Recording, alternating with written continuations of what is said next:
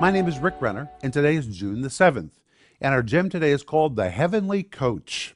And our verse is John 14, 16, where Jesus is describing the Holy Spirit as a comforter. That word comforter is the Greek word parakletos, which in the New Testament had a variety of meanings. It could describe an advisor, a strengthener, an advocate, or I like to say coach. I like the word coach best because that is really a good definition of this word parakletos, here translated comforter. What does a coach do?